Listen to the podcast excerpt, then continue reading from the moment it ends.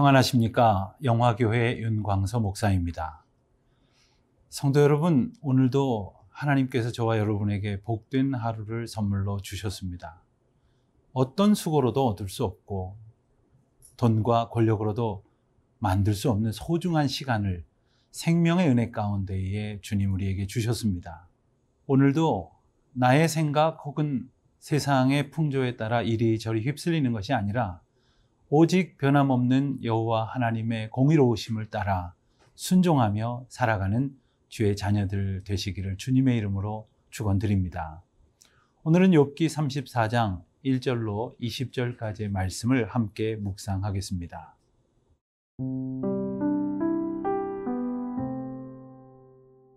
욥기 34장 1절에서 20절 말씀입니다.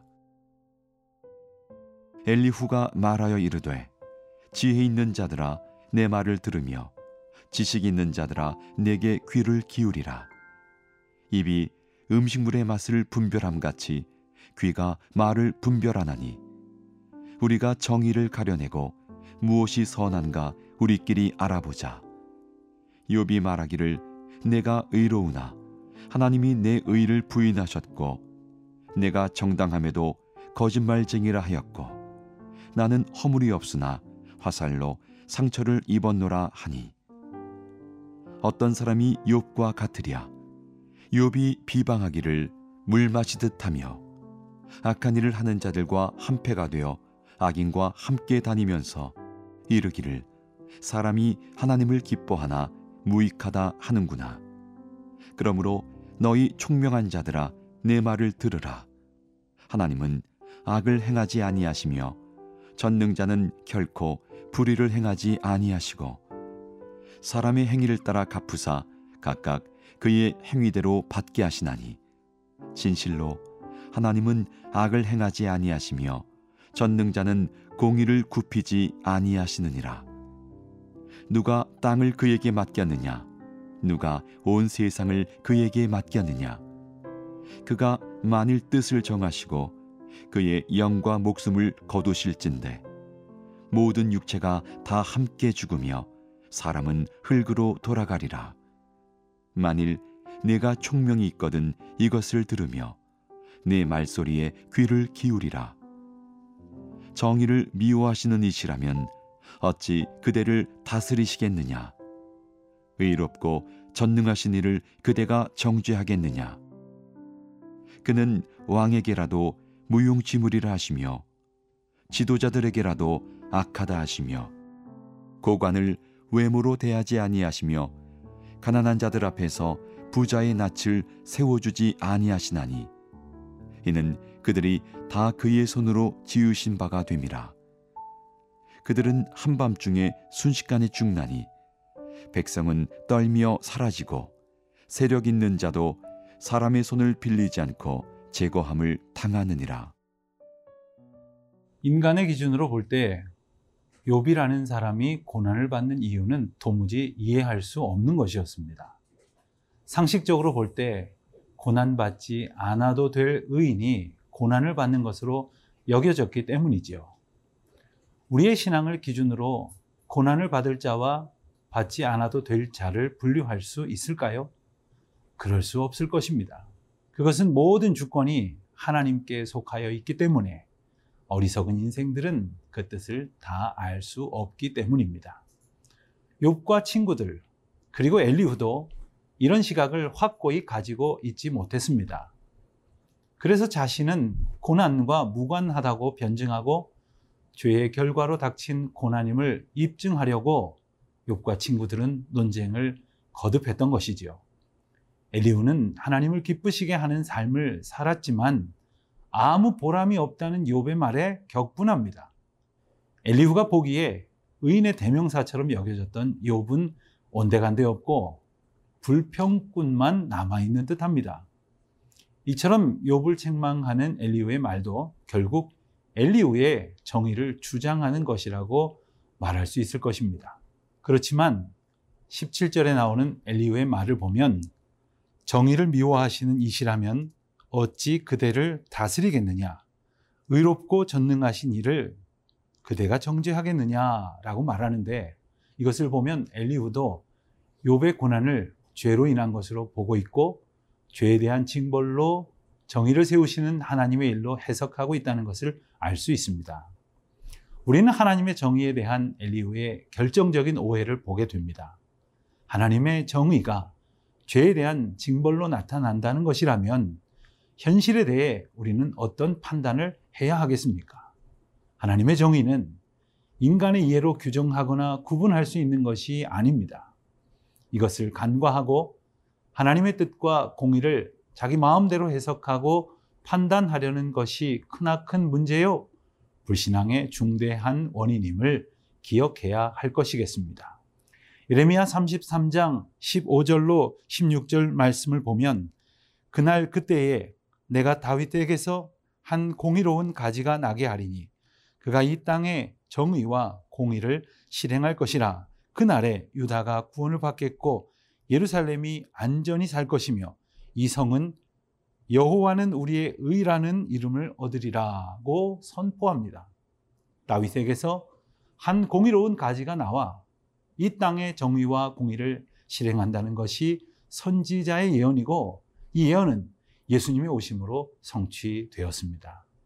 오직 공의를 실행하시는 하나님의 통치는 예수님으로 인해 완성되는 것입니다. 우리가 사는 세상을 보십시오.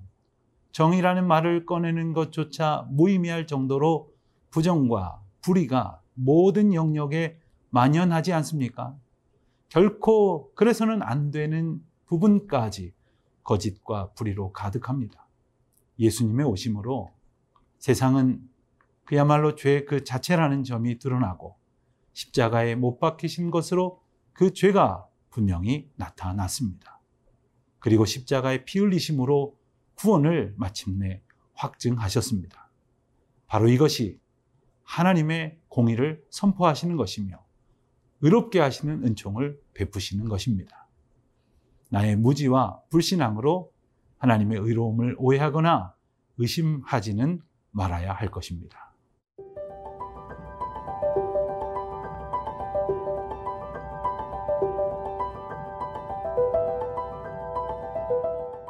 엘리후가 생각하는 하나님은 공의로 세상을 다스리시는 분이십니다. 10절로 12절 말씀을 보면 그의 생각을 우리가 짐작할 수 있게 됩니다.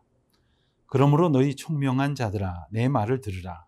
하나님은 악을 행하지 아니하시며 전능자는 결코 불의를 행하지 아니하시고 사람의 행위를 따라 갚으사 각각 그의 행위대로 받게 하시나니 진실로 하나님은 악을 행하지 아니하시며 전능자는 공의를 굽히지 아니하시느니라 말씀하십니다. 전능하신 하나님께서 공의로 세상을 다스리시고 심판하신다는 엘리우의 선언은 분명히 맞습니다. 그렇다면 우리 눈에 비춰지는 현실 세계의 온갖 악하고 더러운 악행과 불의는 무엇이겠습니까? 과연 하나님의 공의가 존재하느냐 하는 항변에 우리는 무엇라고 답을 할 수 있겠습니까? 혹 욕과 같은 고난을 겪는 사람이라면 하나님께서 공의로 세상을 다스리신다고 과연 고백할 수 있을까요? 언제나 의심 없이 동일한 고백을 아를 수는 있는 것입니까? 엘리우는 14절과 15절에서 말합니다. 그가 만일 뜻을 정하시고 그의 영과 목숨을 거두실진데 모든 육체가 다 함께 죽으며 사람은 흙으로 돌아가리라 했습니다. 죽음 앞에서 모든 육체는 흙에 지나지 않습니다. 그 이상도 그 이하도 아닙니다. 왕이나 고관 대작도 거지나 중병에 고통하는 자도 예외가 아닙니다. 죽음 앞에서 어떠한 사람도 예외일 수 없습니다.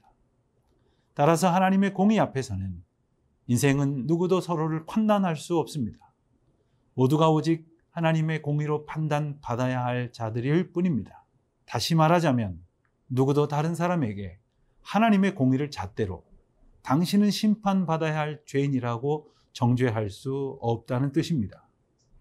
하나님이 세상에서 공의로 임하셔서 심판하신다면 모든 죄인과 불의한 자들은 심판을 면치 못할 것이고 그것이 하나님의 공의가 완성되는 것이라 할 것입니다. 그러나 하나님은 아무런 죄가 없으신 예수 그리스도를 우리에게 보내주셔서 전혀 다른 방법으로 하나님의 구원의 공의를 실행하셨습니다. 그리스도 예수의 이름 앞에서 구원을 얻지 못할 자는 없습니다. 이것이 공의로운 하나님께서 모든 백성을 다스리시고 구원하시는 통치하심이며 주권입니다. 엘리후는 욥의 고난을 죄에 대한 합당한 결과, 즉 공의로 보았지만 하나님께서는 욥을 택하셔서 하나님의 일을 나타내고 계셨습니다.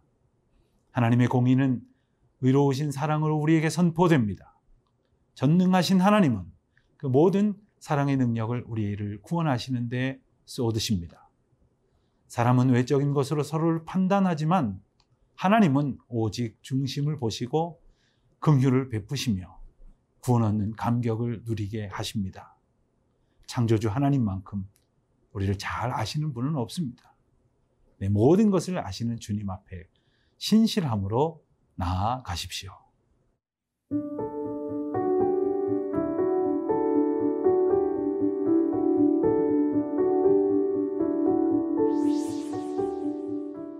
공율이 풍성하신 하나님, 허물과 죄로 죽을 수밖에 없던 저희에게 구원을 선포하시고 믿음을 선물로 주셔서 감사드립니다.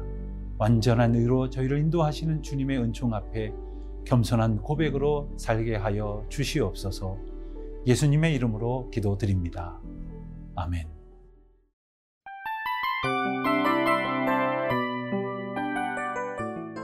이 프로그램은 청취자 여러분의 소중한 후원으로 제작됩니다.